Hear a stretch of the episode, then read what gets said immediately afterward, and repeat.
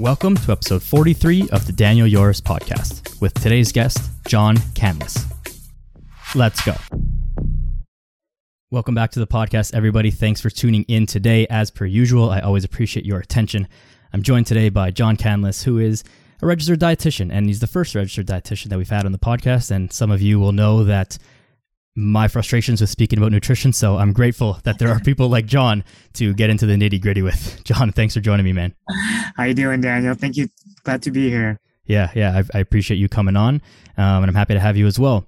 Um, let's let's get right into it, so we don't need to uh, take too much time. Go ahead and introduce yourself, and just tell us who you are and, and what it is that you do, and what it means to be a registered dietitian. So I am. Uh, my name is John. I am a registered dietitian. Uh, right now, I live currently here in California, and I've been a dietitian for about uh, seven years. So right now, uh, you know, my job or my role, um, I work part time, growing my my my private practice or what they call in the nutritional private practice and my my business. So um, I'm growing that on the side while working in a prison. You know, it's a, it's a it's a weird combination, but it works for me. So, and I've been doing that for the last year and a half, growing my my my business and working in prison. And you know, it, it has its own challenges as far as uh, um, growing your business on the side while working in a prison setting. And um, my eventual goal is to be uh, a fully fledged business owner where I can just um, get rid of my my prison job go to prison parole and just be a more uh, more of a entrepreneur. So that's kind of like my brief bio. That's awesome. You, you mean you don't want to stay working in prison for forever? you know, prison has its interesting stories, but you know what?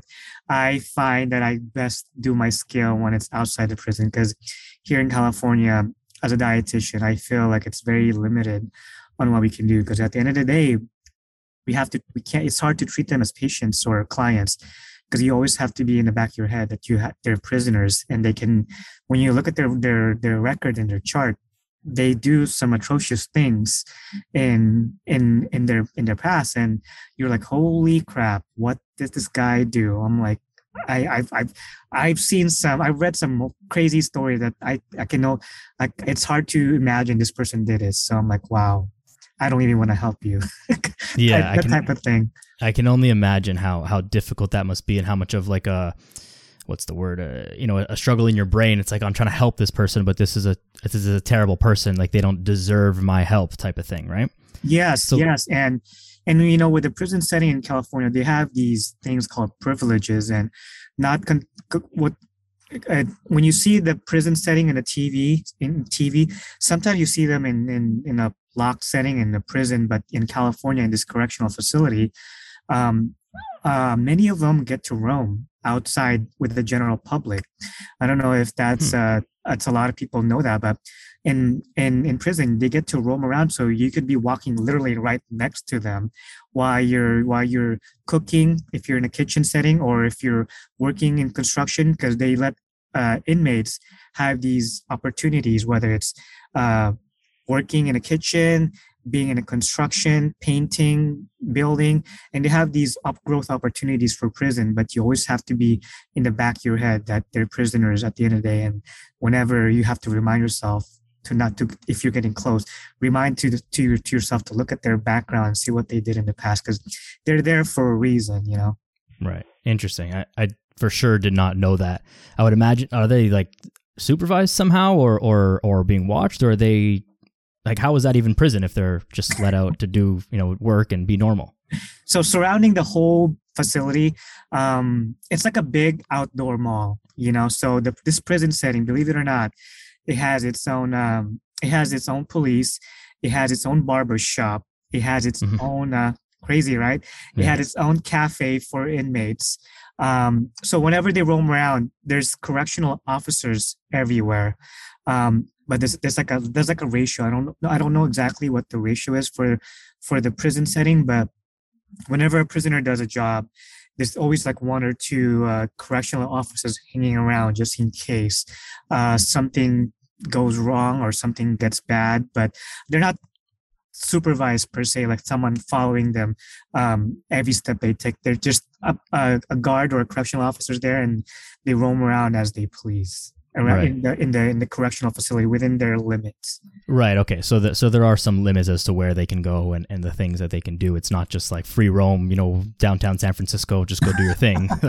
no, no, no. But they do. But I was surprised when I came into the job how much autonomy and how much rights and freedom they have, and and I was amazed how how how much how much we give them as a state, how much California gives them, and it's crazy like how much we give them. You know, three meals a day, free Medicare, free healthcare, doctor, dietitian, psychiatrists, nurses, um, psychologists, three meals a day, fresh clothes, soap, shampoo, mental health, everything, man. It's just Yeah. nuts. yeah, it's it's it's wild, and especially you know it, it sounds like you're in a facility where these are not like you know small crimes. There's some people who have done some some pretty nasty things, um, Yeah, and, you know yeah. mo- most people don't have access to a dietitian like ever. I know very few people who who actually you know go out of their way to to work with a dietitian, um, and it's good that they do. But you know those people are few and far between, and and it's a out of pocket expense and all this stuff. Meanwhile, the the prisoners have it, and well, that's a whole other you know social issue that we can get into. Um, maybe we'll kind of stray a little bit from that, Yeah. and and tell me about the work that you actually do. So why does so why does a prison, a- and then we'll we'll bleed this into you know a non-prisoner, but why do why do prisoners need the help of a dietitian? So, as according to prison code, or for for for it to be uh, like a, a regulation for the California code, um, I don't know exactly what the what the exact specific name is, but part of having prisoner rights is making sure they have adequate and reasonable, healthy uh, living standards where you don't deprive them of their rights. Part of their right is having adequate nutrition, and to have adequate nutrition, they have to have a dietitian supervise what they eat and uh, how much they eat. And if they have if there's any prisoners that have uh, diseases or ailments like heart disease or diabetes it's part of uh, our role to help them using the power of food to kind of mitigate or reduce their risk as a as a as a prisoner. So if someone's a diet if someone has diabetes we can help them. If if if a prisoner were to be in our in our in our in our setting they have to have meat they have to have they have to have certain nutritional requirements to eat. So uh, to give you an example is our prisoners have to have at least three meals a day. Three meals a day 2500 calories 110 grams of protein and we have to we have to meet a minimum standard of vitamins a through z and we have to have those for for prisoners to be reasonably for them to have a reasonable healthcare uh, standard so um, i don't know if that made sense No, it, it, it does make sense. I'm just I'm just almost shocked by it. Like, why don't we take this much care in schools, for example, like or or you know in hospitals? Like, I don't like do hospitals even have registered dietitians? I don't know, making the meal plans for for these people. Like that sounds like a solid you know meal plan where it's cal- calorie balanced vitamin mi- micronutrient balanced and you know an, adequate enough amount of protein maybe not tons to be like building muscle for some big guys but you know it's enough protein in there and it's like eh, that sounds like a pretty solid diet like why don't more people why don't we all just eat like this you know the, the the hospitals do have it but the difference is they the patient has to pay for it. The prisoners in the california setting they don't they never have to pay for this. Um, and believe it or not they all we also have gyms there. Right yeah. We also have gyms and i've seen some guys that are pretty jacked. It just makes me wonder. And they have no they it's just very simple body weight exercises and i'm amazed how muscular some of them really really get with just simple workouts. And you're right. Why do we why why do we have why do we spend so much? I mean last time i looked uh, california spent around 11 billion dollars in just the prison taking care of the prisoners. I don't know exactly how much um, the state spends on public health or schools but 11 billion dollars is a lot. Not yeah. uh, not including the stimulus money that uh, the, the, the the government gave them but um, we give them a lot. You'll be right. Surprised. yeah for sure. So so in the prison do you do work both on like a, a macro scale of you kind of help design the meal plan for for each week in the cafeteria that all the prisoners get and as well as helping individual inmates with their individual nutrition based on their uh, medical needs? So as a dietitian we're we're part of a team like a manage there's a management team there's a food service team there's a manager and there's like a budget person, not necessarily me, but just a dietitian as a whole, that we have to have. Uh, we we go through these menus and we have to make sure what what they call a nutritionally adequate. You know, for a grown man, an average, you know, 5'9, 5'10, 170, 180, they're supposed to get this amount of calories and protein. And we set the standard and we're, they're supposed to get certain amount of vegetables, certain amount of fiber, and we have to hit those goals, right? Mm-hmm. So that's our part as a macro scale. We have to have these macro goals for a person eating a, a regular meal, a person that's eating like a, a, a, a meal that's for, that for diabetic, for people that have heart disease and kidney disease. And also on the other side of that, we have individualized one. People that want to what we want to talk to, like a client, one on one. Instead in, instead of going like person to person, like face to face, very close, we sometimes have to go through like a we we can't really open the door because they might attack us. But sometimes on some some cases we have to we have to talk through through the door right. you know, just speak out loud and talk to them about their nutrition, which is kind of tricky themselves. So we have that macro scale, and we have that one-on-one counseling that we provide services to as a diet as a as a dietitian. Right now, now in within the individualized eating, are they are they do they have access to you? Is if an inmate just wants to lose weight, for example, they don't have a medical condition per se, but they say, oh, "I want to lose weight." Do they get an individualized meal plan for something like that? Uh, for this facility that we have, uh, they're not supposed to get individualized like a custom meal plan but in the past in other facilities i think that might be that might be something that they do because one of the reasons why we don't do individualized meal plan because if one inmate gets it they all get it. Right. And there's about 22700 inmates in our facility because and once you once you do one then they're going to start catching on because they have um, they had they they they talk to each other and they listen to each other and they and and once the word gets around you know it, it kind of come it, it kind of it kind of becomes a mess. And so yeah the meals are very standard. There's very few uh, individualized diet or meal plan and those individuals have like severe allergy food allergies but other than that it's very basic right now i just thought of this now i would imagine that the outcomes based on these nutrition protocols are actually quite successful. And the reason being in my head is that, you know, at, at home, someone who needs to adhere to a diet has the option of chips and, oh, my, my girlfriend, my boyfriend, my son, my mother, yeah. you know, likes to have all this garbage in the house and I can't stick to it in the discipline. But in the prison setting, it sounds like it's just imposed on you. This is the meal that's given to you. If you don't eat it, you're not getting anything else. And so, you know, the outcomes will be better. Is that, is that true? Yes, for some individuals, and no for some, because individ- uh, inmates also have rights. So, if their family outside uh, gives them money, guess what? We have a they have a catalog filled with hundreds and thousands of chips, snacks, mm.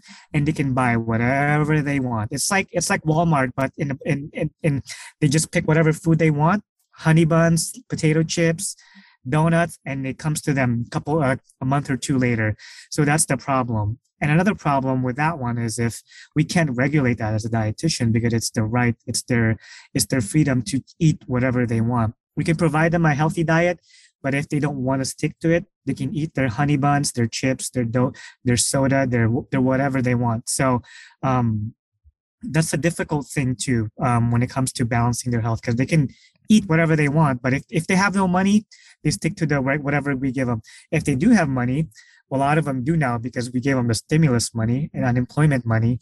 If they do now, they can they they they buy literally whatever they want. Right. Interesting. Yeah, I guess I guess you know they're, they're still people, so they have to have some some freedom of choice and whatever. But um, I, you know, it sounds like it's a little bit of a, a little bit of a more difficult step. They can't just run down to the to the convenience store and buy a bag of chips when they want. It has to be ordered and pre-approved and all this stuff. So so maybe it's a little bit easier to adhere to stuff. But you know, like always, there people will find a way around things. You always find a way, even if even if uh, you give them a diet. You know, sometimes they'll, they'll if if if they go to a yard, which is like their designated out time for some prisoners. They'll trade food with other inmates. They, hey, can I get your snacks? I'm not, I'm still hungry. Can I get your chips? You know, so even though they have a balanced diet, if they eat more than what they need, they'll they'll gain weight. And right. you know, it's and sometimes the, the inmates there that work on the, in the kitchen and construction, they get paid. they get paid money. Um, I think it was like 50 cents an hour, you know, but they do get paid. So if they have nothing else to do and everything is provided for them, those 50 cents an hour adds up. right, for sure. Yeah, well, they're not spending it on anything, so I mean, yeah, it will yeah. still add up. And like, to buy a bag of chips and stuff, it's not yeah. that expensive. But that's interesting. It sounds a little bit like. Uh, you know, like elementary school, you trade your snacks with your friends. Exactly. You know, you know my mom gave me an apple today, and your mom gave you, uh, you know, some candy. It's like, well, maybe we can trade this and trade back tomorrow, something like that. yeah, it's it's, it, it's kind of exactly what it is. It's sometimes I feel like we're, mm-hmm. it's a it's a big giant uh, babysitting club, but yeah, that can, that can that can hurt you really bad. But it's it's, it's like you're, you're taking care of them, and you're kind of like babysitting them in some sense. So yeah. Very interesting. It's a, it's something that I wouldn't have ever like when you mentioned it to me before we recorded. I was like, wow, I never thought that this would even be a thing, that this would even be available to them. But I can see how it how it w- would be important, um, and and how it does make sense. But yes. then you know, there, there's a whole lot of other again social issues and, and, and opinions and, and, thoughts that that come into all of this. Yes, once once you work in prison, you have people that are for it. Some people are not for it um, you know that that's that's a whole nother issue that that will never probably end but you know it's it is what it is. Exactly exactly. So then in your in your private practice you work with individuals or do you work with groups of people like a, an entire company or or who is it? I work with individuals right now. Since i'm trying to build my clientele base i'm more wanting to do just getting the experience of working with one to one and you know the the coaching side and the marketing side and the sales side. And those are the skills that i i want to build up. And eventually i'd like to do a group uh, group model but getting there while working a part-time job it's like you can only work in your business so much. Like because you know i because i'm because i'm working on it mondays and tuesdays and partially sundays and i need a day off unless i be unless i'm working seven days a week which is not healthy you know? So it's a slow climb to be honest with you.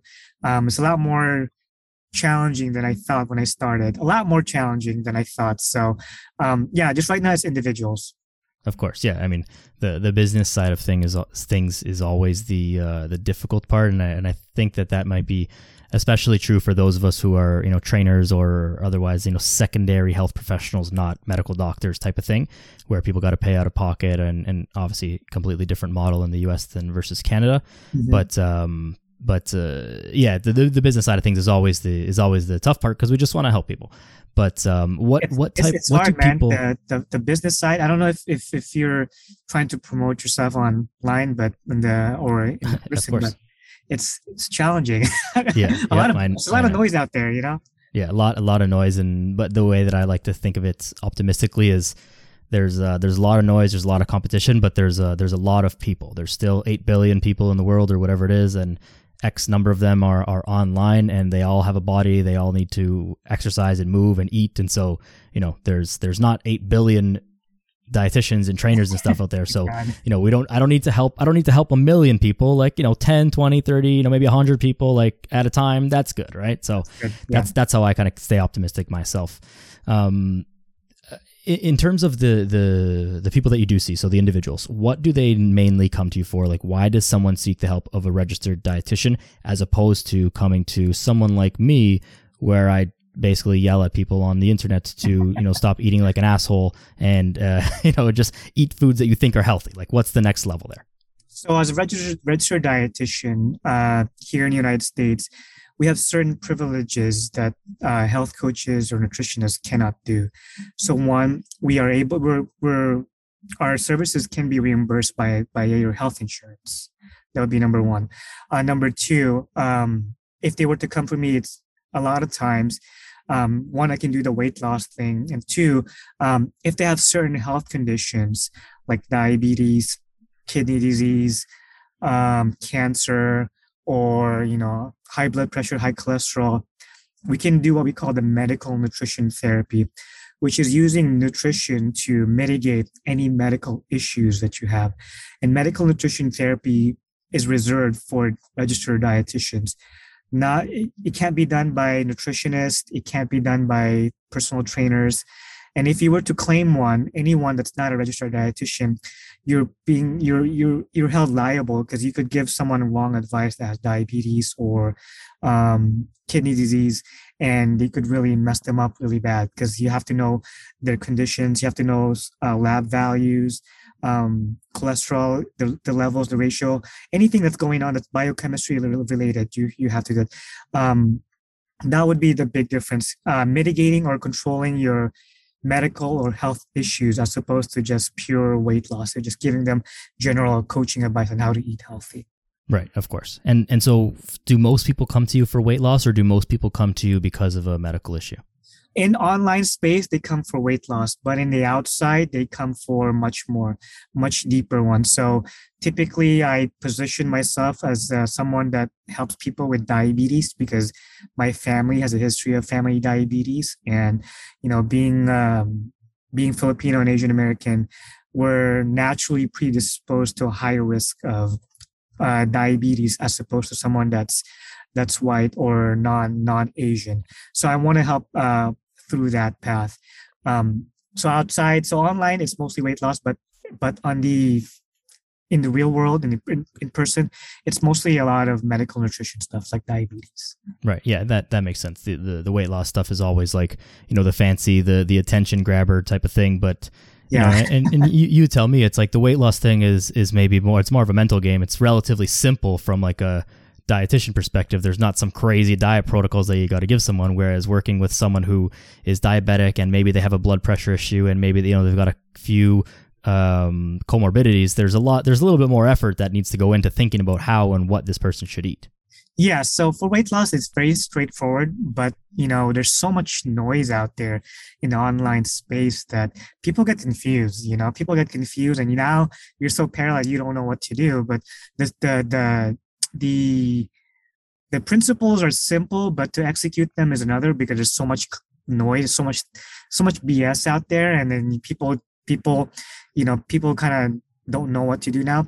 But you know when it comes to medical nutrition therapy for, for diabetes or kidney disease, you really do have to know what's going on inside the body, like the chemistry, biochemistry on a cellular level. Because if you don't, if someone that just did a certification, like a health or nutrition certification, they may not be aware what's happening in the body. The body. They may they may not be aware how to read certain doctor's notes or lab results as opposed to dietitian, where we're trained to do that. Yeah, absolutely. I, I completely agree. Like I coach people coach people on nutrition air quotes for anyone listening to that and it's like it's not it's not the uh it's not in depth it's it's more i actually think of it more as like lifestyle changing and lifestyle coaching. I'm not, you know, I'm not telling people what to eat, and maybe you know we'll talk about certain amounts and stuff like that. But it's more lifestyle coaching rather than like actual diet coaching because you know of all the things that you just mentioned, right? It's it's really what it is. It's about a lifestyle change, and you know, I mean, I'm sure, I'm sure you've seen this before, like you know, in, in Instagram, YouTube, you know, they Mike Chang. I don't know if how if Mike Chang he eats like uh he he does like an infomercial like oh broccoli is bad for you or chicken breast and broccoli. A lot of these hype marketing stuff to to promote themselves and unfortunately a lot of those things work because people like to that like to grab to gravitate to that. They don't like the things that are logical and make sense. Right. They like to do the the things that oh my god 30 pounds in 30 days? Where do i sign up you know? And it sucks, but you know, it's I don't know what else to do about it, man.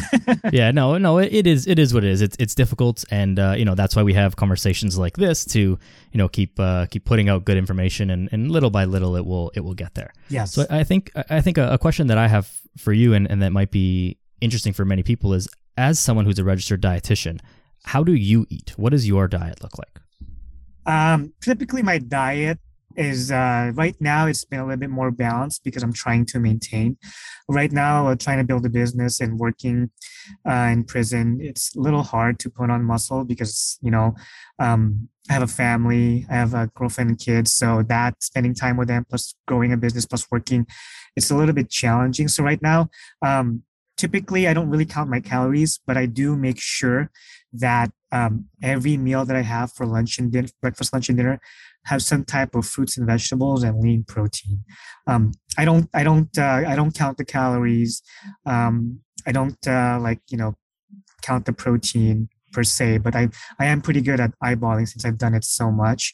Um, it's, it's more of a, of a seafood diet relatively to what I had, but I do eat a lot of fruits and vegetables. And typically when you eat a lot of fruits and vegetables and lean protein, most people tend to be lean when they start eating that because naturally they don't have a lot of calories and you get full right away.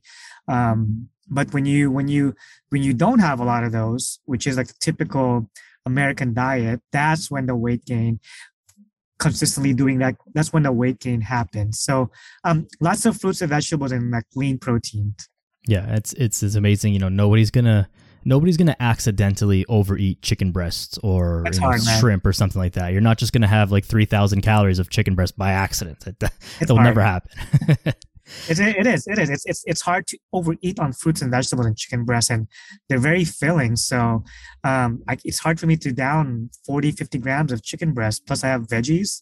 Plus, I have fruit. Yeah, it's hard.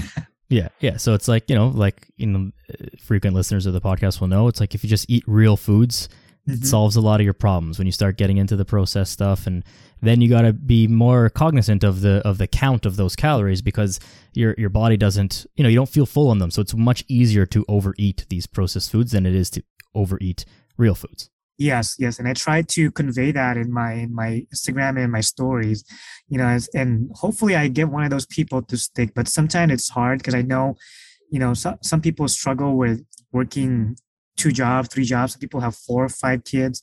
Some people are not able to you know whether it's their mindset like we talked about something's blocking them they don't believe in that you know it could be a, a number of combination but simple things you know minimally processed foods eat that day in day out guarantee you you're going to be very lean and healthy.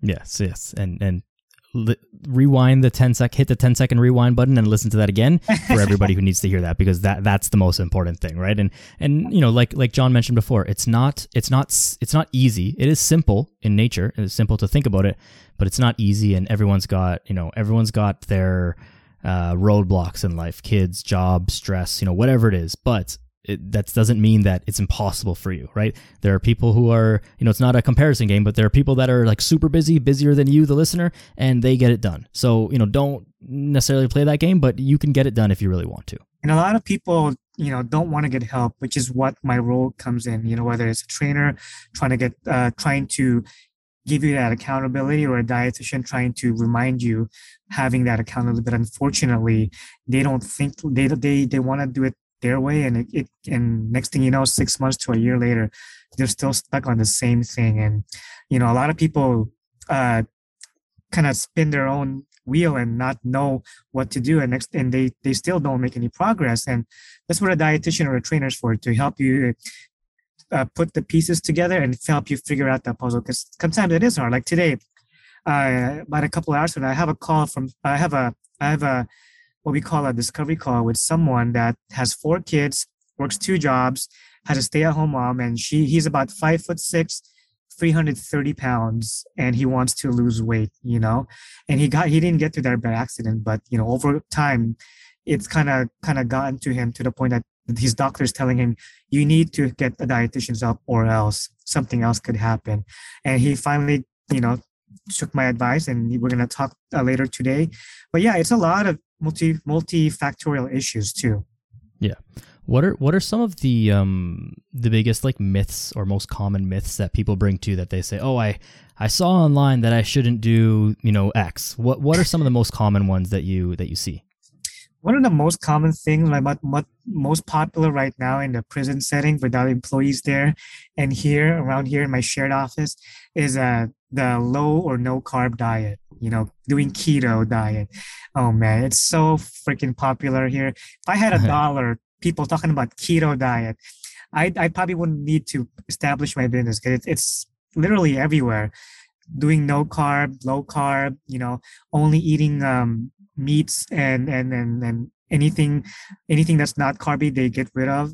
And the truth is, you can still have your carbs, fruits, and vegetables and bread and still lose weight. You just have to learn how to be in a caloric deficit, which is hard for people to do because a lot of them think black and white. It's hard to think in the gray area in the middle, you know.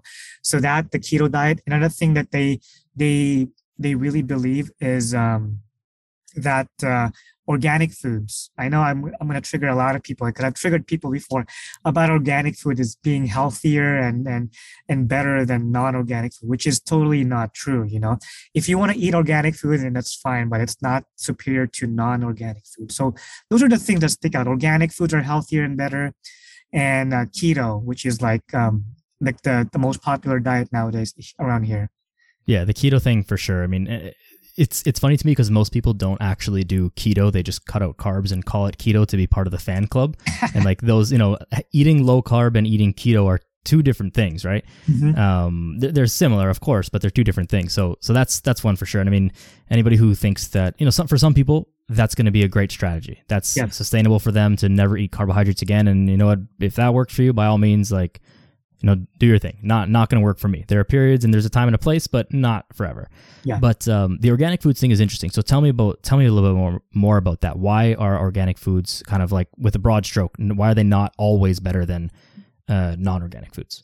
So organic versus non-organic. Um, from a price standpoint, our organic foods are going to be more expensive because they're more labor intensive. And contrary to popular belief, organic foods does use pesticides. And when they say, oh, they use chemical pesticides, well, whether it's chemical, whether it's man-made or not man-made, a poison to an insect is still a poison, right? Depending whether cyanide is natural, but it can it can be really deadly. So, I mean, that if you want to go that route, and another thing too, one of the reasons why organic food is more expensive because it's more labor intensive. It takes more square uh, footage of land to actually grow. It's more uh, it's more of an intensive process to to grow an organic food versus a non-organic food. And unfortunately, the marketing around organic food is such a hype train hype train that um, a lot of people believe in it.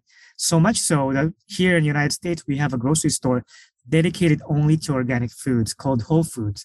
Jeff Bezos owns it now, so um, um, everything that they sell is organic, and they and they position themselves as healthier, which is not necessarily the case. You know, price point, um, the more labor intensive, and the belief that it doesn't contain any harmful chemicals or pesticide is a false belief. Right. Yeah. The, the, price thing is for sure an interesting one because there's always got to be a trade off, right? It's like maybe, you know, from an economic standpoint, food isn't the place that you necessarily want to be cheaping out on, but yeah. you don't want to have to pay more than you have to. And for those who maybe can't afford it, then, then that presents an obvious barrier and a real barrier to uh, purchasing those organic foods. So uh, I think maybe one kind of thing that I want to zero in on then is would it be safe to say that the organic foods are less are not always better and it's because of the way that we label them as organic and that they're not as organic as we think they are. But if foods were truly organic would they be always healthier than and not like labeled organic but a truly organic food would it be healthier than the non non-organic version? So if you were to literally have an organic, which means like no pest, no nothing, um, the yield output of a plant would be much, much less um, speaking to that, like when I went to Philippines about a year and a half ago, um, I one of the things I noticed was our their fruits and vegetables were significantly smaller than our American counterparts, and that's the product of you know um, not having putting much into the soil, meaning not not much fertilizer, not chemical fertilizer, less of everything. So um, when you think of it that way, um, output per plant or per tree or per per per per acre is going to be much less because the uh, the the methods that a non-organic uh, farmer would use would be more uh, conducive to feeding larger populations versus organic where you have to put more effort. Even though you put more effort for the organic ones they do they would they would still uh, they would be more labor intensive and they would be they would yield less output which is why it's more expensive. Right. So so if i was just trying to instead of thinking about like the you know a, a, grander scale trying to feed a city or a country if i was just trying to feed one person and i had one banana versus one banana non-organic versus organic yeah. but the the organic banana was you know legitimately organic would that be more nutrient dense than the non-organic version? It might not be as feasible on like a large scale but would it be the nutrient impact of it the nutrient from a nutrient perspective there's no significant difference from uh, from organic and non-organic. And i say significant because i'm i'm i'm not 100% sure but from the studies i've seen from the studies i've read there's really no it doesn't justify the cost for having that price for the organic uh, banana so even if it was just 0.5% better would you pay would you pay 50% more for a once one banana i mean that's it's it's it's debatable so it's really up to you if you're okay with paying 50% or 25% more for the one for organic banana for that half or to a 1% more nutrient dense banana, then by all means, then do it. But to me, in my opinion, it's not worth it. You can just eat the banana and a half and still save your money and be okay with it. That's funny. That's a good way. That's a good way to uh, to put it. And I think that you know I think that you would agree with me here is that people eating non-organic foods versus organic foods is not necessarily the cause of the obesity epidemic or pandemic or whatever you want to call it. It's like, yeah, yeah the re- people eating non-organic bananas is not the reason why the U.S. is in one of the the most obese countries in the world. Yeah, yeah, it's it it shows too. I mean, majority of the people here is obese, uh, is overweight or obese, and it's multifactorial. Even the Filipinos here, uh, here in America, when I went to Philippines about a year and a half ago, you can tell a big difference as far as height and as far as weight typically the Filipinos here are taller and they're wider too. They probably approximately weigh about 30 to 40 pounds difference uh, when it comes to the weight. And that's not a that's not an accident. People here just eat more. Food is plentiful. Food is cheaper here. Um, food that is cheap is usually uh, highly processed versus in Philippines. If you're poor, you're stuck with vegetables and seafood and minimal minimally processed food here. If you're poor, if you don't have a lot of money, you go to Taco Bell or McDonald's, you know? Right. Very different if you're poor there versus poor here, you know? Right. It's almost like being being poor there is, is healthier in a way. Yeah, less less less less calories definitely, which is why a lot of uh, Filipinos there are much much slimmer versus here. So Right. Yeah, it's such an interesting thing just just uh you know culturally speaking but but that is interesting to you know to make that distinction about the organic versus non-organic where it's like it's not it, it probably matters to a small degree but you know you got to factor in the entire picture the cost the time the everything to see whether it's really worth it for for one as an individual yeah in the grand scheme of things i don't think it matters you know if you were to speak to someone in the in in in living in a very dense city and they don't have organic food and they were ta- they're taught to believe that's the only thing to be healthy then you know what? You know they're probably not gonna it's it's probably a, the wrong message. You know the key message is to eat your fruits vegetables and as much as minimally processed food as you can that's really like what's gonna maximize your health in the long run whether it's organic or not organic right yeah i i totally agree with you on that i have uh, one more question that i want to ask you because i know we're, we're running uh, out of time a little yeah. bit here but what are your thoughts on supplements and how do you use them uh, with with clients and, and patients so when it comes to supplements, from a client point of view, it depends. Like if if if they're if if I'm working with someone that's very petite, very small, and they're still trying to lose weight, like petite as in stature wise, stature wise, not, not not weight wise, I might supplement them with like a multivitamin if I if I find that their nutrition log isn't particularly adequate and they've done all the effort they can to eat more fruits and vegetables and that's a very rare occasion um, another reason why I would indicate someone getting a supplement is if they can't drink enough, uh, if they can't get enough protein, if they're trying to put on muscle. So one of the things I recommend to my clients is if you want to, you can just get supplement like a protein powder and at, at, at the very minimum. Um, it's very goal specific. Um, if if they're trying to put on muscle, I, I might tell them, hey, this is an option for you. Um, get this uh, whey protein powder and maybe creatine to help you eke out a couple of reps when when it comes to your workout. When it comes to in a medical setting, in a healthcare setting, that's more more specific. Like if someone has pressure ulcer, uh, pressure ulcer is if if if you're if you're lying down, you get bed sores. If you've been lying down for days and days at a time, and they start getting sores, open wounds, I might supplement them with like a vitamin C, uh, thousand milligrams of vitamin C and zinc, and extra protein, like an extra shot of uh, whey protein. Um, but other than that, I'm always focusing on minimally processed foods and helping them navigate their lifestyle. Like we said, it's a lot of lifestyle changes and reminding them and telling them, hey, this is what you can do. This is what's possible. Let me help you how you get there. Um, it's not necessarily always nutrition coaching. It's more about lifestyle and telling them this is possible.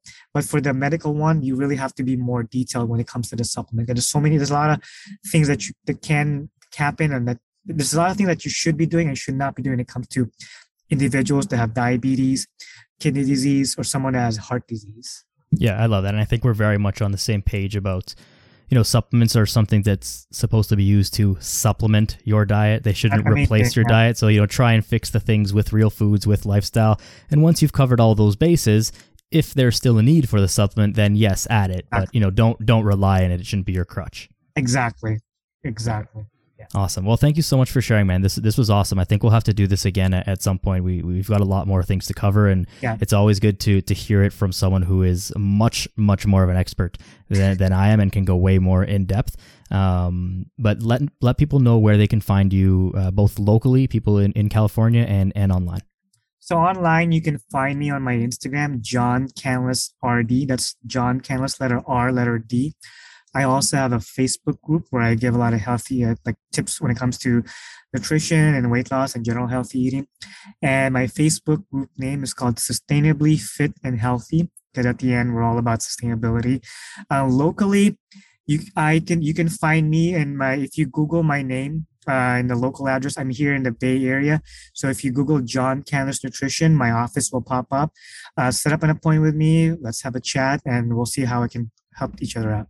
Awesome. I'll, and I'll include all of that in the show notes as well so people can click through and find you there. Is there anything else that you want to leave the people with here in closing, John?